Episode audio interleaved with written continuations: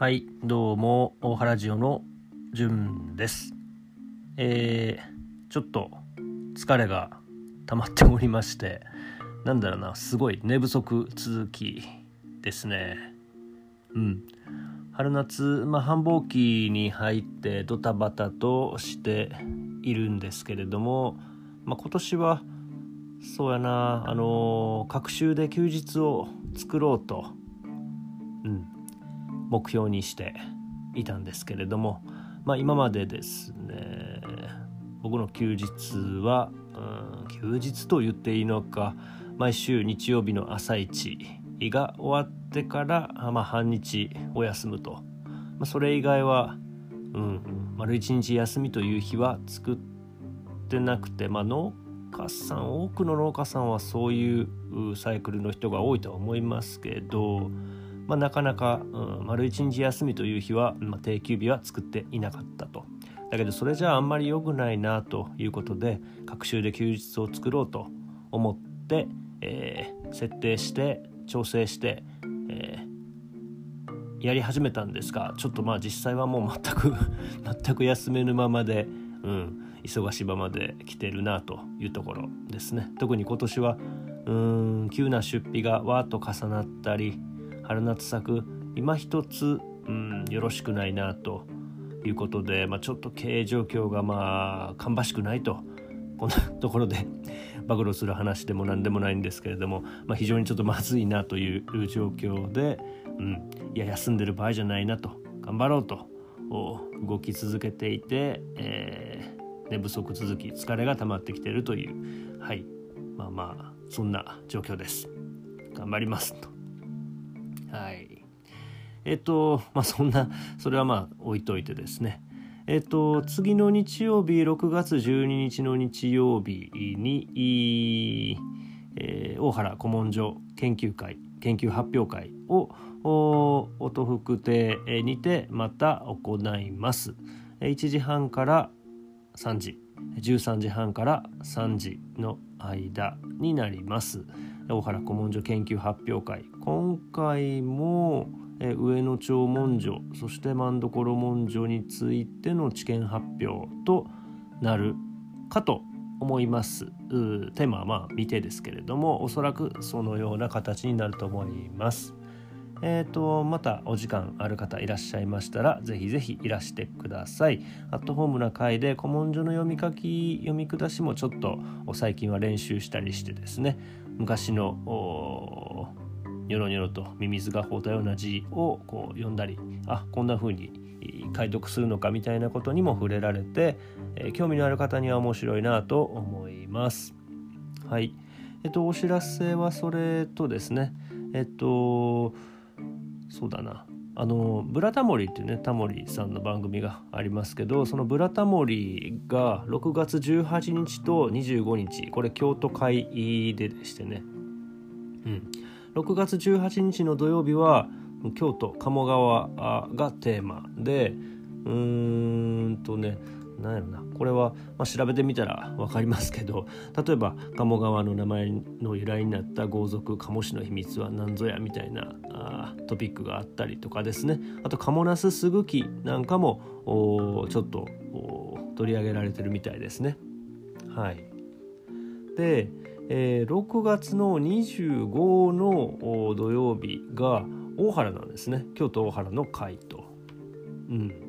でこれひょっとするといつもこの古文書研究発表会などで講師をしてくださっているその上田さんであったり今現在、えー、柴漬け赤じそ会をしていますけれども柴久さん柴久の社長であるはじめさんのお父さんですねが出演されているかもしれないということで、えー、6月の京都会特に6月25日の京都大原会ぜひぜひご覧いただけたらなと思います。ブラタモリです。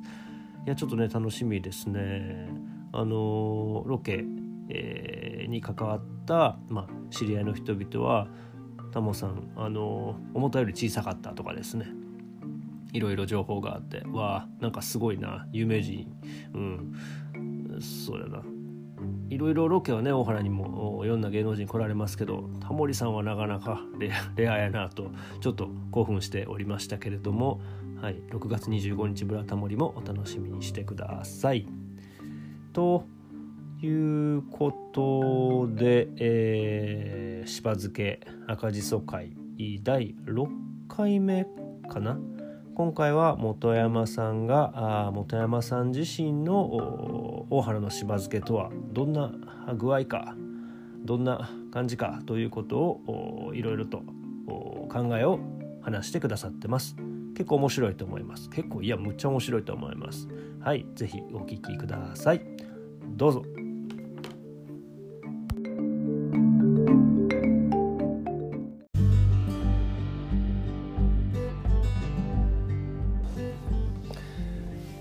えっ、ー、と、おはラジオのじゅんです。えー、これ、えー、芝球のはじめさん、えそして元三島食品の本山さんを招いて、これ何回目でしたかね？ちょっともうなんか今一つよく分からなく。すいませんもう長々と喋ってしまって。大変申し訳ございません。なってきましたが、えっと、おそらくまああのお招きしての5回目か6回目だかそれぐらいになります。なりますなる中でえ前回はえ大原の中でえまあ、芝球を中心として、まあ、あの芝球のはじめさんをお招きしているので芝球のはじめさんをフィーチャーした中で赤じそがどういった栽培をなされているのか大原の赤じそというのはどういう立ち位置にあるのかというお話をお聞きしました。はい、はい、お聞きしましたが、え僕順としては、まあ、同じくお名前が潤であらせられる本山潤さんから、はい、元三島食品の本山潤さんから、えー、赤じそ大原の赤じそはどういう立ち位置にあるのか。全国の赤じそから見て大原はどうなのかというところからいろいろとお話を広げてい、えー、っていただきたいなと思っている次第なんですね。やっぱりなんていうかね三島食品の赤じそ担当とされましてはまあいろいろと思うところが僕らの視点とは全然違うところであると思いますのでその辺りを無茶ぶりしますけど本山さんいかがでしょうか？お話広げていっていただいてよろしいでしょうか？そうですね。あの最初に、はい、いや大原の赤しそっていうのはええもんやなっていうのはもうまずあの思ったんですよ。それはもうあの、はい、ここでも最初に言うときますわ。それは。こんだけこいやいやいや。全然大したことないでっていういやいやそれそそそれはあの言わされてる感ないそんなことはないのよあのすごい素晴らしいものなんですよ、うん、それは最初に言うときますわ。でそれはやっぱり僕は16年間ね、赤しその研究をする中でやっぱり日本全国のしそをやっぱり一つ一つ自分で育てて見た中で、あのー、そういう目で見て大原のしそっていうのはあこれはちゃんと理にかなってる面白いしそやなっていうふうにそうですか、へうん、非常に興味深かったです。三島時代にその大原の種は？いや知らなかった。ここに来て初めてそう。いろんな全国のしそをいろいろあの、まあ、触るというかああの試験栽培したりして、はい、そのねいろいろ集めてよ全国から、はい、ほいで自分で作ってみてあこのこの地域にこんなしそがあるんやとかいろいろねあのそういう知識が入った中で大原のしそを見たらあこれはなかなかのもんやなと。あそうですか。そうです。逆に言うとその三島食品レベルで赤じそを育てられてる方々にとっては大原の赤じそあるいはしば漬けっていうのは、まあ、そこまで全国的にはメジャーではなかったのかもしれないですね。そう、ね、もしかすると、うん、へえ面白いですね。赤しそって、そんなに重要視されてないというか面白い。あのそのお客さんでもそうやけどしそってほっといたらまた生えてくる、ね、そう。そんな感じなんですよ。ほいで、やっぱりその漬物の色付けとか、その、あのなんていう梅干しの色付けとかいうところで使われているので、はい、そのまあ、色さえつけばはい。何でもええわというようなところでな日本に定着してるから、おまあ、実はかなりいろいろな赤しそがあるんですへえか香り香りのタイプで言っても日本に4種類ぐらい。それ聞いていきたいですね。ちょっとね、うん。僕の調べたところによるとそもそも日本に赤じそがやってきたのはまあ遣隋使あるいは遣唐使。それぐらいの時代。俺の妹ちょっとわかんないですけどあのもうめちゃくちゃ前ですよねもっと前から？えもっと前からなの？いわゆる縄文時代の縄文遺跡のへええー、すごい。発掘されたものからシソそうなんですか？の種がうん。もうああらゆるところで出土してるのでえー、だから固有種やったうんん、ですか？シソっていうのはそもそもまあそもそもシソのそのなんていうんですかねあの元というか、はい。起源っていうのはヒマラヤのその麓、チベットあたりだと言われてるんやけど、まうん。あそれがもう長い年月をかけてうん。大陸からうん。ね日本も陸続きやった時期があるし、はいうんそういう時にこうじわーっと入ってきてるんですよ。それはその野生種ね、まあ、ほぼ草よね。はい。はいはい雑草としてはい入ってきてる、はいうん。でそれを縄文人たちはおそらく利用してたんやと思う、えー、仏教伝来とともに来たわけではないということですね。うん、あそうなんですそうねもうそれはもうあの縄文時代しその種って言って検索したらいっぱい出てくる。もういっぱい出土してる。へえうん。ほんならその漢方利用でそうだからその漢方として利用する、うん。されるために入ってきたのがいわゆるさっきの話で遣隋使遣唐使。そう平安時代とかもしくは奈良もうおそらく奈良時代っていうか奈良に都があった時期には入ってきてたと言われてます。ソヨってやつですね。ソヨよみがえりの葉って、はい。世界中の葉っぱですね、ドラクエで言うと。せやからそのそれよりも前。ごめん。スルーしても さすがにそのスルーして死者は復活しない。あそっか。うん。もそあそうよ。もう話あれやけどなんでそうよ。よみがえる葉っぱっていうかっていうと、これはもう中国の古い故事であのーなんかねカニをね生で食うたやつがおって中国でね。大丈夫ですか？お腹。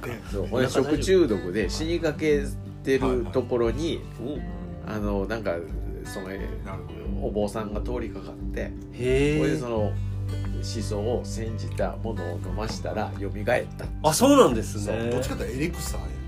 ほんまや。ファイナルファンタジー。の 全然わからへん。そういう話ですよ。それで蘇る派でそうよ、へえ。うん。でもそれ以前に。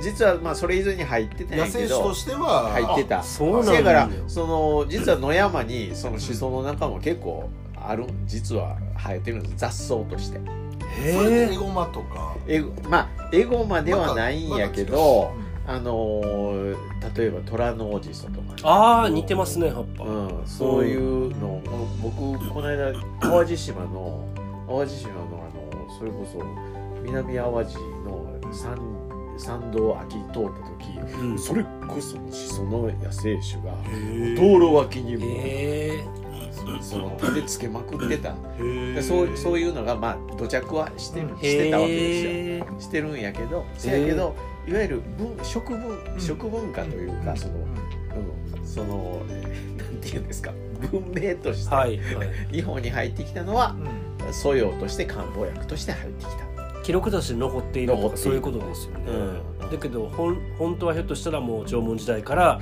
おそらく日本にはあうん。って、まあ、原産は中中国チベット。チベットの方と言われてる。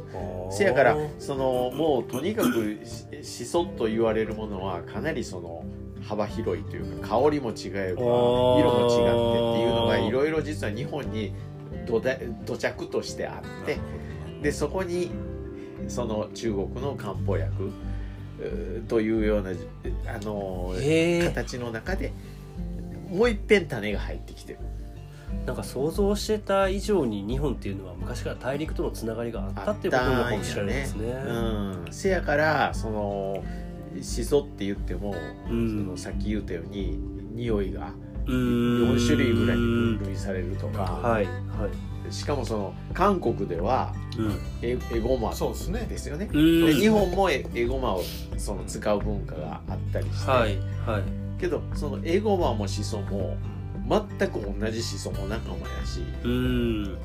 交雑するっていうか。ギザギザの葉っぱでうん。めっちゃに見た目似てますもんね。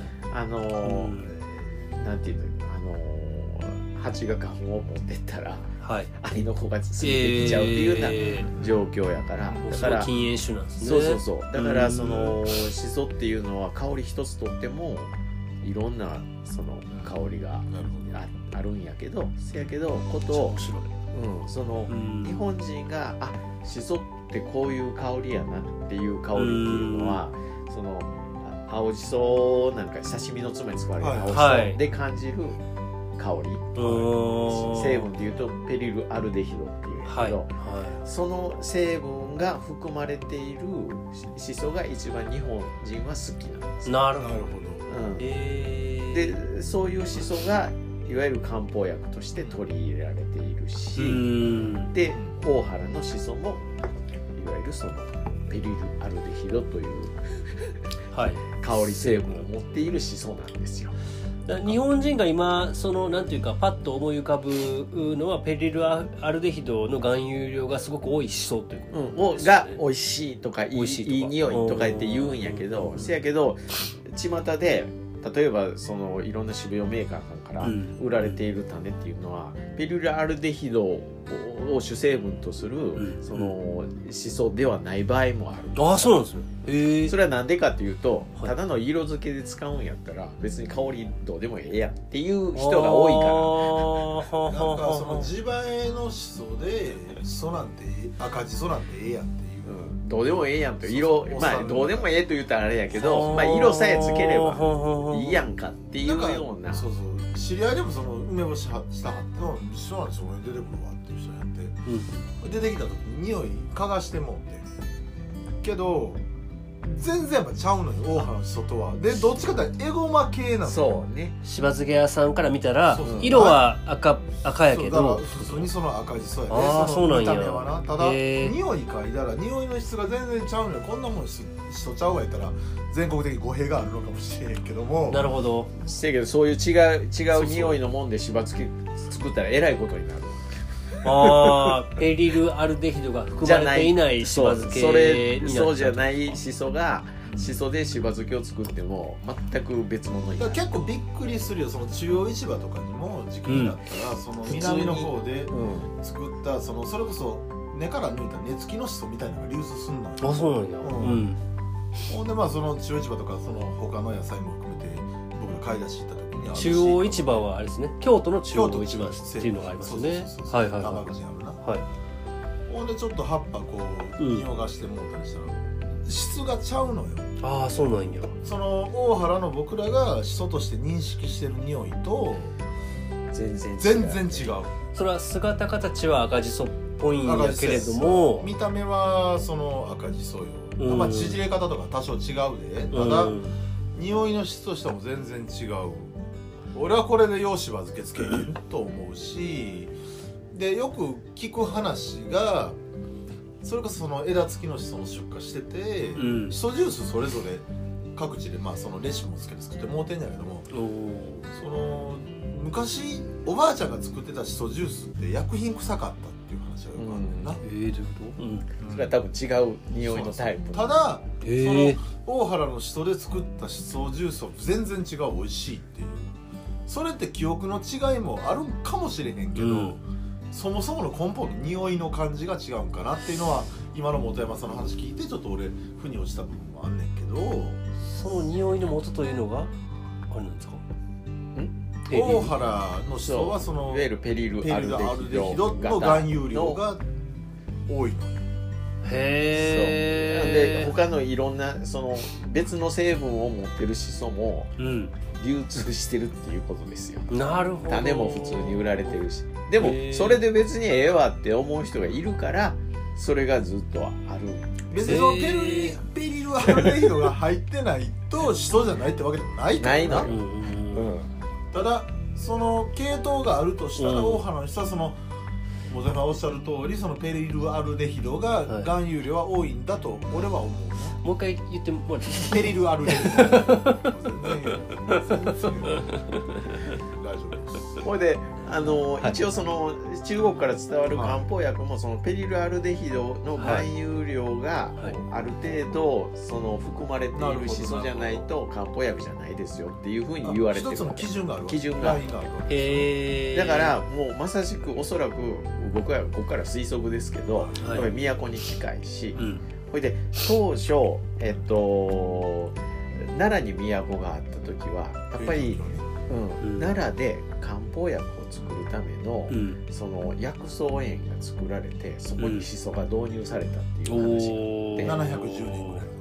うん。でその奈良のシソが和歌山に渡って梅干しの色付けに使われたと。あほう。そうなんや。言われてへで同様に多分京都に都が来て、えはい。で漢方薬がどっと入る。794年平安京ねほいで当然ねあの葉っぱ仕入れるよりこっちで作ろうやって誰か日本人は言うわね。現実的ですもんね。ね。うん。検討しか検髄しか知らんけど、うん。まあ、あの高価なもんやし、うん。ちょっとそのあの閉鎖的な環境で作ろうやって言うて、はい。多分、はい。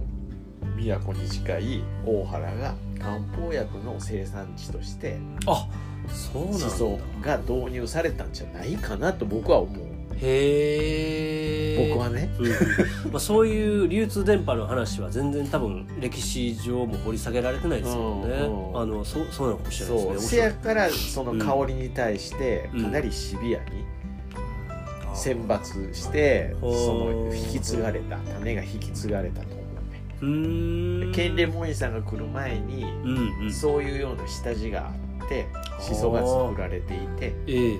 ででもさっき言ったように日本人ってはい。そのせっかく赤いものを薬として使うんじゃなくて、あ食品に使いたいって思う思ってしまう、あまあ自然ですよね多分おそらく、梅干しをわざわざね。赤くするとかね。ええ。うんうん。そんなん日本人しかいないんですよ、うんうんうんうんね、その漬物を赤くするなんてね、うんこんな綺麗な色のものをその普段の食生活に取り入れたいって多分思ったと思う、いやびー。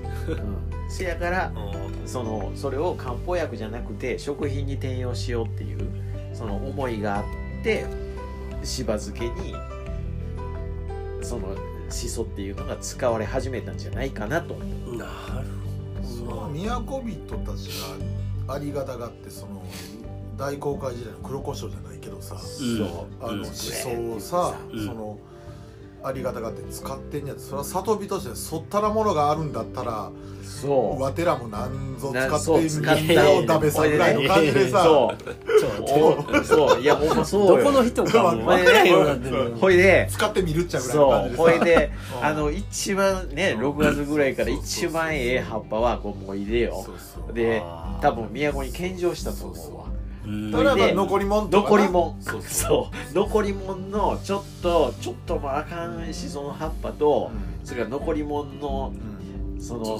野菜ね。ねうん。そのナスもちょっと加糖になったような秋ナスを漬け込んで村人は結局もう食保存したしたんちゃうかなと。それがだから美味しいもんができた。食べさ言うてるかもしれ。ないそれはやっぱあれなんですかねその都に近い大原だからこいややと思うよ。残った形質今でも京都市と京都京都市内まあ一応大原京都市内だけどもうん。昔で言うと大田木郡大原村かうんになんだけども距離感としては絶妙よね。そうですね。閉鎖的な環境があって保たれつつ近い。近いっていうやつですよね、はいはい外部に出えへんってうん実際その大浜からの鯖街道っていうのが大原でさ、うん。だ流通のルートとしてはあったのかもしれへんし。うんあったし、その中でその経由地点としての大原もあるかもしれんし。だから何かあったらそのその道はできてたんやろうから、うん。でその大原でその猫の額みたいな盆地に囲まれた土地で荒廃もしにくいしっていう意味では薬草園とか作るのにはベストやったんかも、まあ、推測の域は出えへんでめっちゃちょっと新しい知見。あのそもそもね思想っていうのがまあ在来で縄文時代からあったとしてもその縄文時代からあった思想を再定義したのはあの遣唐使遣隋使であってその中国の文化であると。で彼らがあのその思想を再定義したのは素養つまり薬用的な立ち位置であの再定義したんだけれども大原であってたりとか、まあ、その都に近いところっていうのは薬用だけじゃなくて香りとか色とかそういう薬用としては、まあ、あんまり評価されえない。むしろいわゆる異食同源というか、はいはいそのまあ、体にいいのはなんとなく分かったけどそれを薬としてはい。使うんじゃなくて、毎日の食生活にはい。面白おおかしく楽しく飯を食いながらあ体ーめっちゃに面白い。ものをっていうようなやっぱり日本人の気質があると思う。ね、あめっちゃ面白いですねそれ、うん、それで食品に転用し始めたと。思うそれが梅干しであったりああのねその漬物を赤く染めるっていう発想につながったんじゃないかーな、あー全然それもう要は別にいらへん。うん、別にいいのよ。そんなことせんでも。へ え いけんねめっちゃ面白いな。そうやったかもしれないってことですねっちゃ面白いな。でそのやっぱり漢方薬の産地で香りはこうじゃないといけないっていう、うん。何かそういうその規規制があったからこれだけ品種が劣化せずには今まで残っていると思う。いなるほどな。もう一つはさっきもあの前段で言うたけど花つくの遅いね。それめっちゃ面白いですよね。あそうそれなんですかちょっと聞きたいですね詳しく。どういうことですかね？でそれはなんでかっていうとまあさっき言ったようにその花芽がつき始めるともう葉っぱに色もある。葉っぱは色がするし、うん。香りも弱なる、そうん。せやけど多分昔の人はナスの一番美味しい時期にわざわざ漬物はつけへん、うん。まあ秋秋ナスのもうヘボいものを、うん。その冬のためにもうこれでも食べたいと思ってつけた。とそうですね。ナスが美味しい時期はナスで食べますもんね。けどその頃に花つけてたら、うん。しそは使われへんやんか。せやからその時にも花をつけずに、その香りと色のいい葉っぱをうん。できるだけ取りたいっていう多分思いがあって花つきの遅いものを選抜してい選た抜してった。あえて大原の人たちがそそれすごいですよね。しそ自体が生き残るために忖度したのではなくてう日本そそうにここの大原の人間のう、ん。意図的な。意図的なものがあそういうことな作んですね。用されてる。うん。作用してる。それはめちゃくちゃ面白いですよね。はあでもなんかすごい納得ししますねそれその行動って。すごく。いや逆に僕らそれが普通でやってきてるからあそうなんや。あ変な話、うんよそと比較比較ってはっきりしたことないのにしそなんてうん。しそはこういうもんで。はいはい、うん。だからそう。花あの品種そうしその品種によっては花つきの遅いとか早いとかういんっぱいあるんやけど、とにかくここのしそのびっくりしたのは花遅っていうあそうですね。へちなみに言うと穂も短いんですか大原って。そうでもないあれ？はあーうん。まあポジソ用のやつってもっと穂長いそうね。そうなんや。長い長い。えー、そうなんや。ポジへえソ用ってやっぱ穂が取れてなんぼやからめっちゃ長いのよ。今あの多分ポッドキャストなんでリスナーさんには分かんないけどはじめさんが「ほ」って言った長さって4 0ンチぐらいあるけどこんな長いの？これ長すぎない？3 4 0センチぐらい。めっちゃ長くない？それはねやっぱりね花つきが早いものを選ぶんです。せやからそのほっとくと長くなるんやけどへ花つきえが早いものその夏のまだ暑いぐらいから花ほじそが取れるからそういうものがほじそ専用になっていく大原めっちゃ早いですね夏の早い時期って。いやそんなん俺ら困るわ。ですよね。そう大原困るだから大原の困る。困るのご読みには絶対合わないですよそうねそうそうあそうなんや。9月過ぎてまだ9月の半ばぐらいになってやっとこうプツプツっと出てきて最終的にほじその方で言うたら1 0ンチまでやわ。9月でも早いと思うけどな。そんなもんか。うへえ。ん9月の半ばだからそこにはちゃんと人の意志が働いててあそうなんですね。大原のその大原の思想というものがずっとこう継承されてきたええそれすごいプロジェクト X でやってもらいましょうねじゃないかなと思うこれはもう推測やけど。面白い。その通時潤はつぶやいたで僕。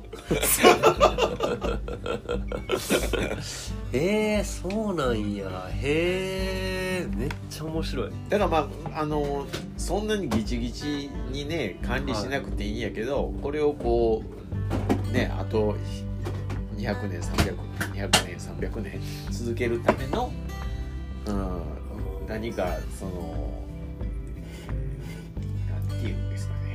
ね取り組みというかう、うん。んその辺はまあある程度うん。みんなで地域の人が考える確かにそのじゃないかな長期的な見通しっていうのは各社でやってるし、うん。僕もやってるけども長期的な見通しっていうのは全くそう。僕らでは考ええないことやから、昔はやってたと思う、大原のっていうのはこういうものやっていうのがあったと思うけど、うん。今はね各漬物屋さん各家うん。でバラバラやけどうんうん。一丁ここで大原のそのしそっていうのはこういうもんっていうのをね見てね。ほいで、うん。そのやっぱり、えー将来ずっとどういかにね残していくかみたいな、をやっぱり考えといた方がいいかなっていう僕らが今しば漬けつけさせてもらってるの先人たちのうん財産やからなうん。だからそれを先に残すために何かをしてかなあかんっていうのはもちろんやらなあかんのかもしれん。なるほど。これそういう話をあの今上がってきた上で三島の話どこまで突っ込んでいいかちょっと分かんないですけど どこまで突っ込んでいいかな？あの三島食品ってそのゆかりの品質保持のためにあの会社として赤じそのお形質をしっかりなんていうのかな残すためのあのいろいろ動きをされてますよね。そうね。だから事の発端はやっぱりそれだけ赤しそっていろいろなものが日本全国に散らばってて、うんでそれをそのままその日本全国のその農家さんの種取りとか、うん。種屋さんに直接仕入れうんうん。て栽培するっていうことを昔はやってたんだよね。交雑しやすいですよね。で交雑もするし、ええ。わけのわからんっていうかその匂いの違うそうでしすよね。その種を買って、えその原料にするっていうことが起こってきた時えに、その三島食品が気づいたのではなくて、うん。お客さんがちょっと今日のゆかり違うの？違うっていう。すごい。すごいよねこれはこのゆかりいつものちゃうぞって思わはったんですね。そういうクレームが増え始めて。ああすごい、これはあかんっていうことでうん。でどうもこれはそのやっぱりそのしそそのもののに由来するもんやっていうのが分かってああこれはもうメーカーとして品種をちゃんと指定する、うん、その契約産地には、はいはその決まった品種を作ってもらうというふうにしないとゆかりの品質のベースが崩れるなって保てないと。そういう思いからそこに力を入れる。ようになっめちゃくちゃ面白いですよね。へえ。その要はそれまであのまあゆかりの素材である赤じそを育てていた各地の農家さんがいたと。で彼らはご自身で自家採取をされていたたとかね。いらっしゃったってことですよね。たその種屋さんから種を買うとかね、はい。やってたわけですところがその自家採取していた種が香りが違うとか、ね、香りが違うと。若干その形質を固定できなかったってことですよね。その結果お客さんがいやこれちょっと違うんじゃない？なんか臭いとかね。ああすごい。すごいよね。どんなマニア香りの成分がねそれで違うたらそら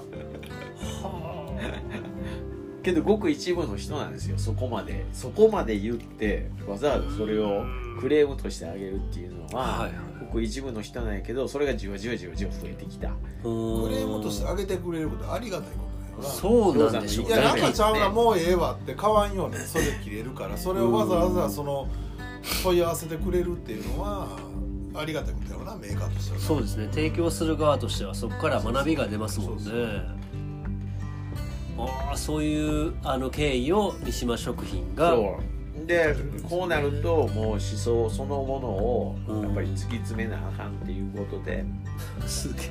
品品種ゆゆかり専用の品種を作ろうっていう機運が高まってやば。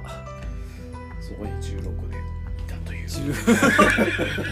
お疲れ様ですもうやりきった。やりきってやめもうもうええわとのでもその本山さんが今大原に住んでくれたはるっていうのがこれまた奇跡っていうか、ね、いやすごいっすよね。そうや最初はねやっぱりなんか力になろうかなって思ってはあの僕思想やってますよって言って結構アピールしてたんやけどやけどそれはこれ大原では合わんなと思って。あ声がかかるまではじっとしとこうと思って。いなんかそもそもでへー。僕と本山さんの関係でいうと親父からその本山さんという人がいてっていう話を聞いてたんやけあどあそうなんや。そうそう。うん。でその最初のファーストインプレッションってまた別の形やったしうん。そこまで詳しく聞いたんてそれこそ高田君がこうやって絵持ってくれてて今日が初めてぐらいですよね。そうなんや、ねうーんだから面白い俺も。へなんかこの先いろいろなあの今後その守っていくにしてもえうん。何にしてもうん。ちょっとな、いろんなことができるかなって今日今思いました。へえ。なんかあれっすね。あの、まあ、今後その、まあ、大原の赤じそを守ってこられた大原の柴付業者さんたちね柴久さんをはじめとしていろんないろんな方がいらっしゃると。でそういう中でその全国の赤じそでありそのゆかり、ままさに三島食品の赤じそを見てこられた本山さんが大原にいらしてなんかそこをこううまくこうなんなんていうかな、まあ、化学反応というあれでもないですけどいろいろあの今後につなげられたら面白いなとすげえすげ思思ったというのが一つとそうやね、まあはい。使っていただければいいです。すごく面白いですよね。きっとね。なんか忘れてはいけないのは、うん。生でカニが食うカニを食った人がいなかったらこうはならんかったってことよそようとしてる赤じそを大原大原というか日本に。そうそう。そうですよね。生でカニ食って腹壊さへんから人がそようとしてもならんかったのよ そいつすごいわ。生でお前ようカニ食ったなっていう。そらやばいやろ。っていうそこを評価してあげたい。いや。ありがとお後がよろしい。ーお後がよろしいようで。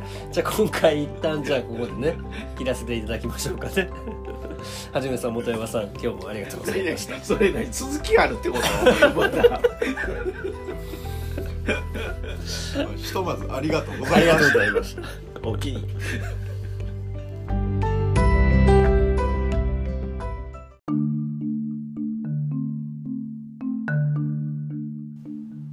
はい。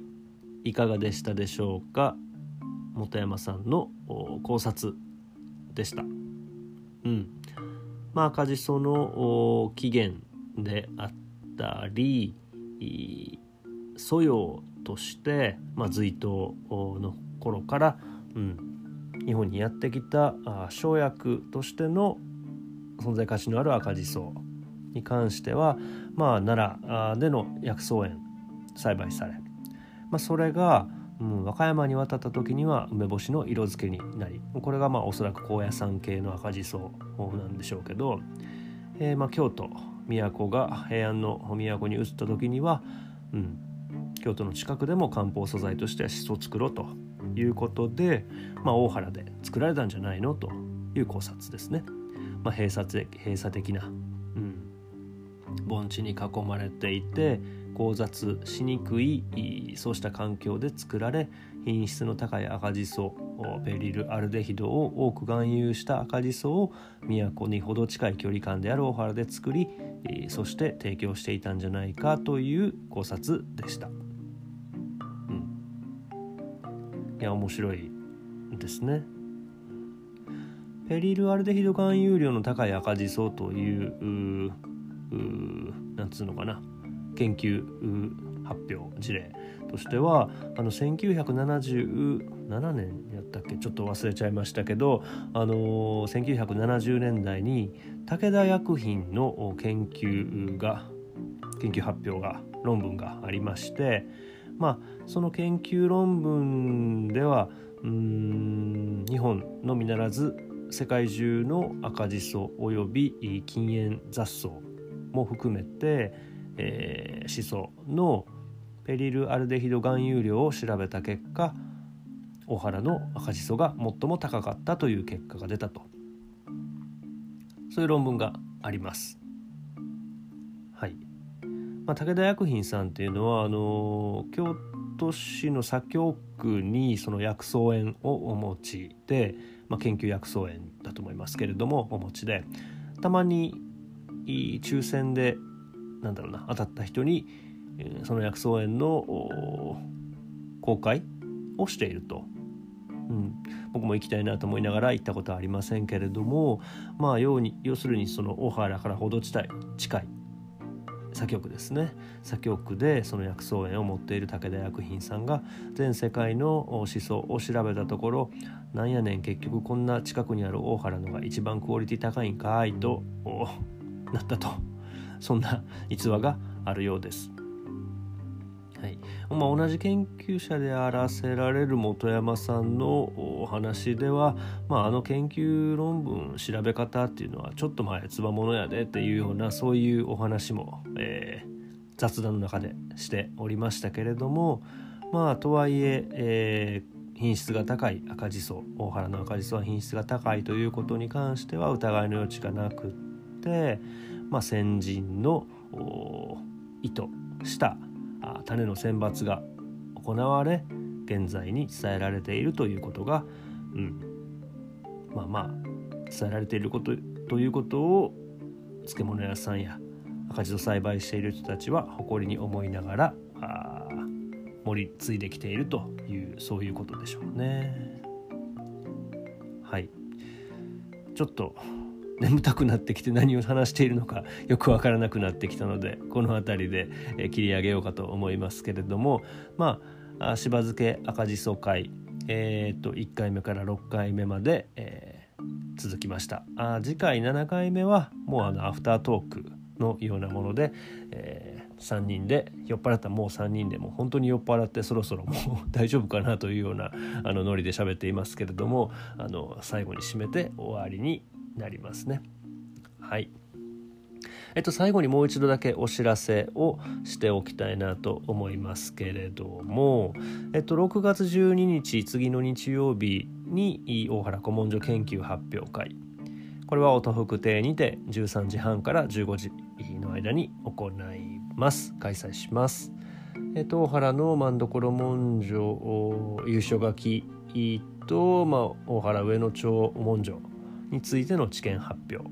おそらくこの知見発表になると思われます。はい、それとあとはもうブラタモリですね。ブラタモリが6月18日の土曜日は京都鴨川会。そして6月の25日土曜日は京都大原会ということで、えー、古文書研究発表の上田さんや同じくこの会でも出ておられる芝球の久保はじめさんのお父さんであるまあ、現社長がひょっとしたら出てるかもよということで、えー、ぜひぜひご覧になってください。ブラタモリの6月25日会は大原会になってます。はい。えっ、ー、と、それでは今日もお聴きいただきまして、くださいましてありがとうございました。大原千代の順でした。また来週。